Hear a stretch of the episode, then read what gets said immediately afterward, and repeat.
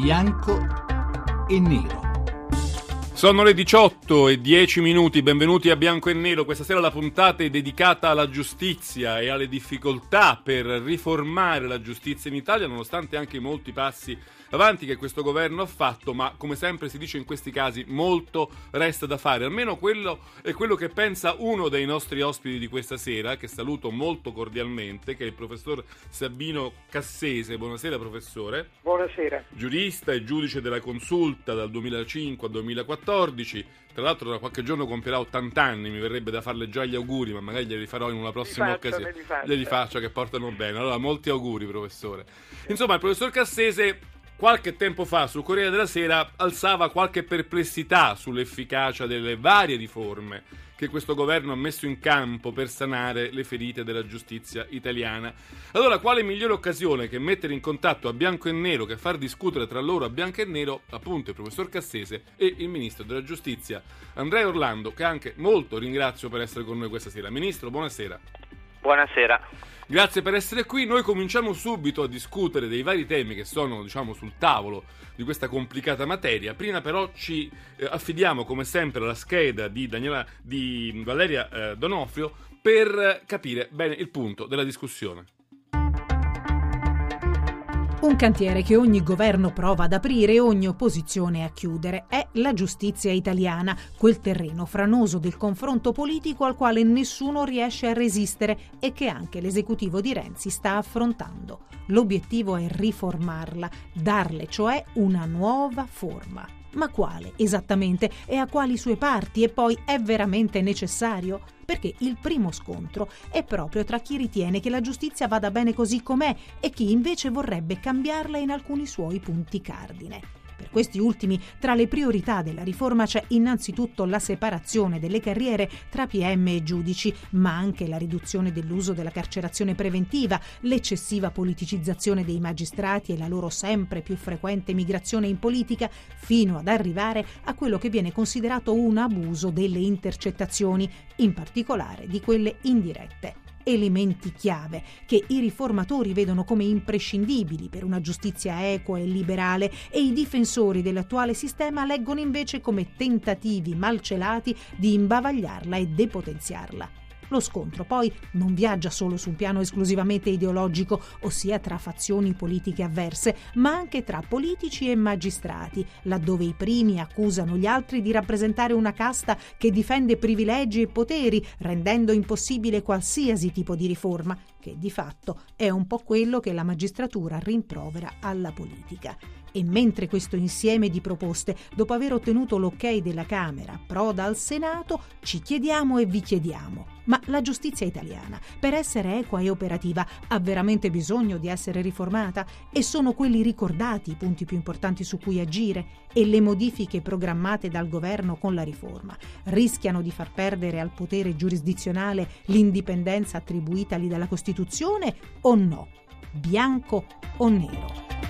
Questo è il tema eh, riassunto dalla scheda di Valeria Donofrio per la puntata di questa sera e vi ricordo 800 05 0578 la, il numero verde per le vostre opinioni. Al termine di questa discussione che apriamo subito tra il professor Sabino Cassese e il ministro della giustizia Andrea Orlando, vorrei cominciare proprio con il professor Cassese che poi so ci dovrà lasciare con un po' di anticipo rispetto al termine della puntata per ricordargli un po' l'incipit di quel suo articolo che è un po' all'origine di questa trasmissione. Lui dice le riforme avviate dal giugno 2014, articolate in 12 punti, furono infatti 12 punti che il governo mise anche al, all'esame di una pubblica consultazione, dice Cassese, stanno dando qualche magro frutto. Solo questo, professor Cassese, qualche magro frutto.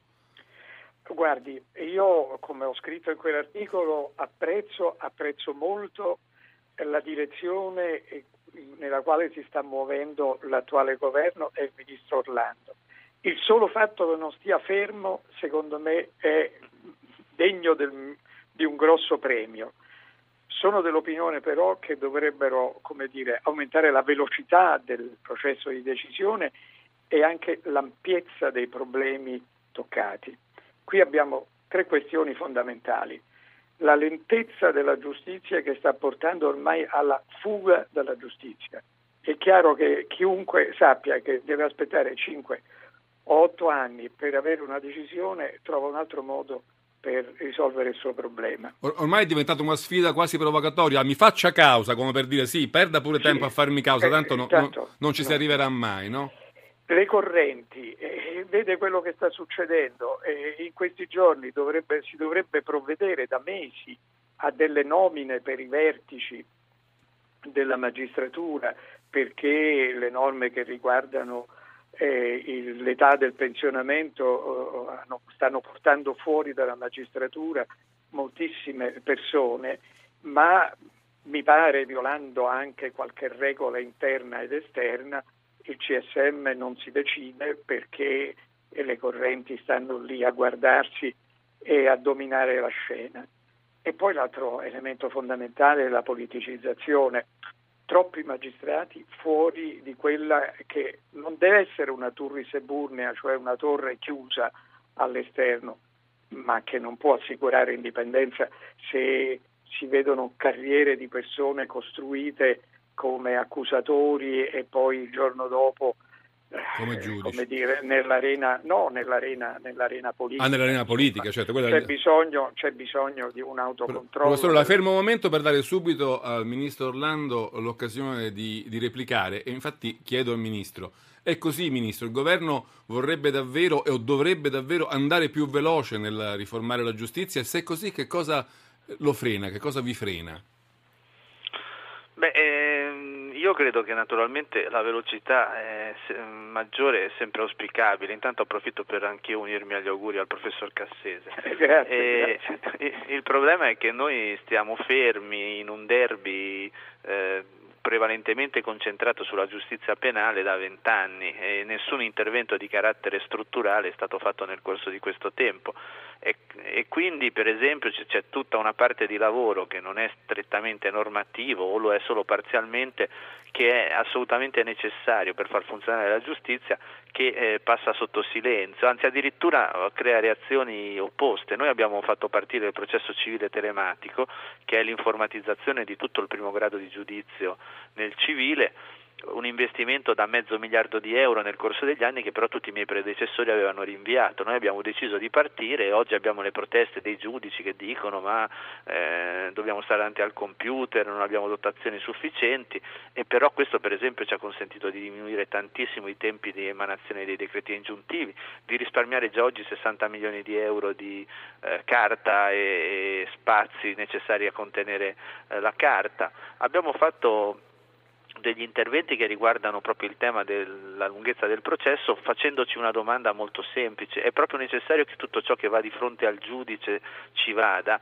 E così abbiamo deciso per esempio che alcuni atti possano essere affrontati e svolti da altri soggetti, in parte dagli avvocati attraverso forme di negoziazione eh, tra, che, di agevolazione della negoziazione tra le parti, in parte eh, per esempio dagli ufficiali di Stato civile, quando una separazione è una separazione consensuale, un divorzio è un divorzio consensuale, perché bisogna andare a fare delle udienze? Questo già, è già stato ottenuto, no? sono cose già... è già legge e i risultati io dico sono sì, forse magri, ma insomma incominciamo a vederli perché nel 2010 avevamo 6 milioni di cause civili, quest'anno chiuderemo l'anno con 4 milioni e mezzo di cause, che eh, diciamo è il presupposto poi per fare dei processi più rapidi, perché chiaramente eh, noi eh, riusciamo a, a trattare in tempi ragionevoli eh, le cause soltanto se è ragionevole la domanda di giustizia in termini di numeri, diciamo.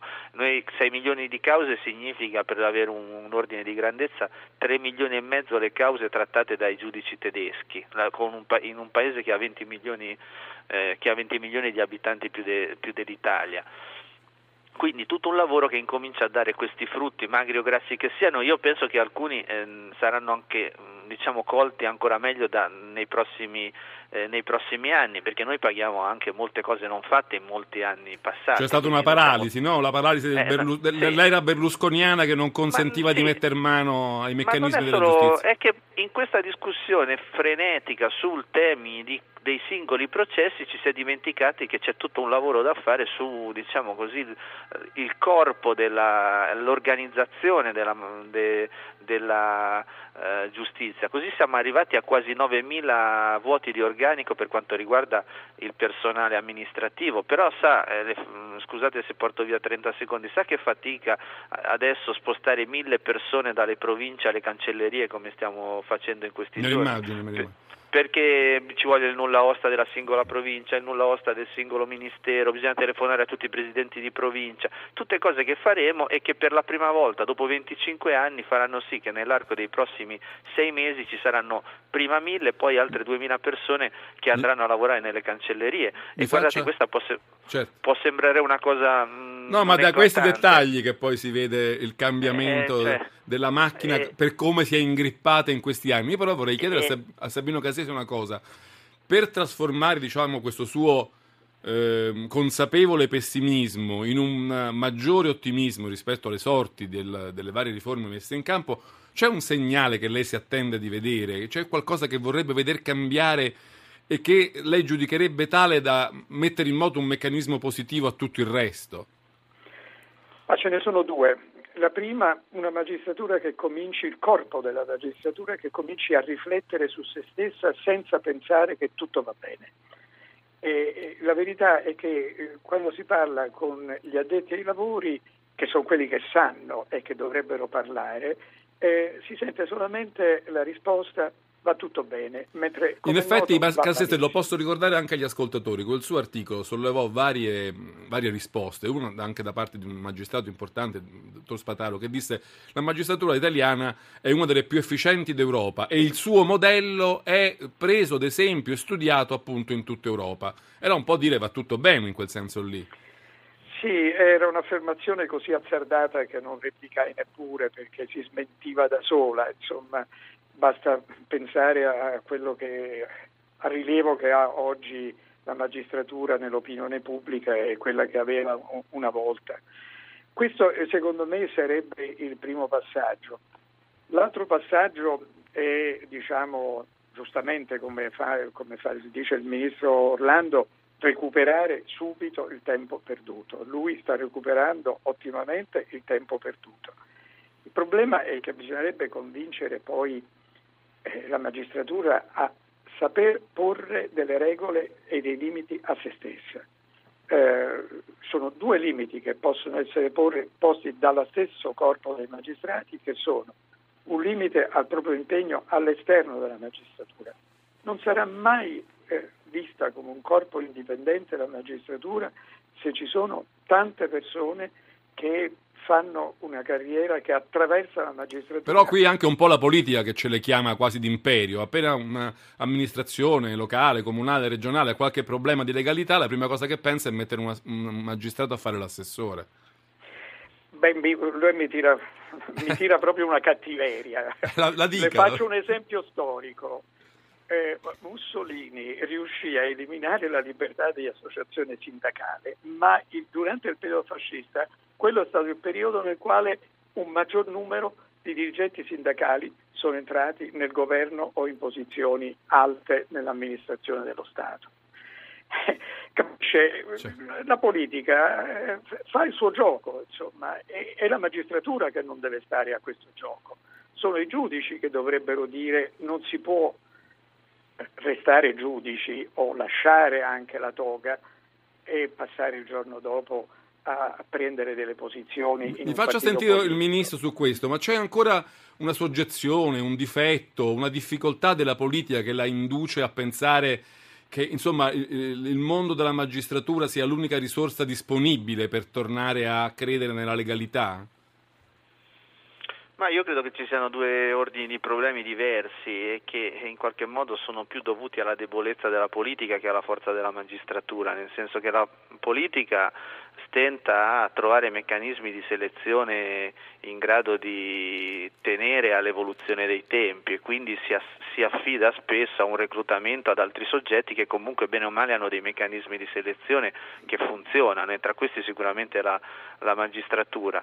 E l'altro è più di carattere generale, io lo dico da militante della sinistra, quando non sei in grado di dare risposte strutturali a alcune domande sociali, è inevitabile che sul processo penale, che diciamo, dovrebbe avere un'altra funzione, si scarichino domande della società anche eh, improprie. E in questo senso ci vorrebbero giudici in grado di eh, resistere, ma ci vorrebbe anche una politica in grado di riappropriarsi di questa funzione. E purtroppo questo non è sempre avvenuto perché quando la politica rappresenta la competizione come mera competizione tra buoni modelli di buona amministrazione oppure onesti e disonesti e non invece tra idee diverse di società, e questo in qualche modo fa sì che tutte le domande di giustizia si rivolgono, anche quelle di giustizia profonda, di giustizia sociale, si rivolgono a soggetti impropri, come spesso è il processo, che è una sede nella quale si individuano i colpevoli, non si eh, raddrizzano i torti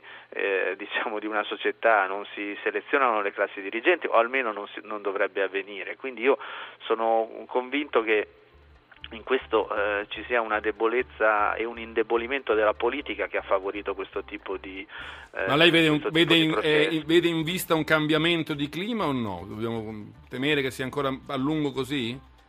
Mm, io vedo un'ambizione a recuperare un'autonomia, questo io devo dire che da questo punto di vista il Presidente del Consiglio è stata una scossa importante in questa direzione. E non basta questa scossa se non la strutturiamo anche con delle forze politiche eh, appunto strutturate perché eh, vicenda, le vicende locali ci dimostrano come non basta avere una leadership forte ce n'è ogni giorno una. Ci dobbiamo ecco, fermare un momento arriva il GR regionale ma noi torniamo subito dopo a Bianco e Nero con Sabino Cassesi e Andrea Orlando il ministro della giustizia a parlare appunto della giustizia italiana e di come debba e possa essere riformata 800 05 0578 è il numero a cui poi chiederò agli ascoltatori di dire la loro. Subito dopo il GR regionale torniamo a Bianco e Nero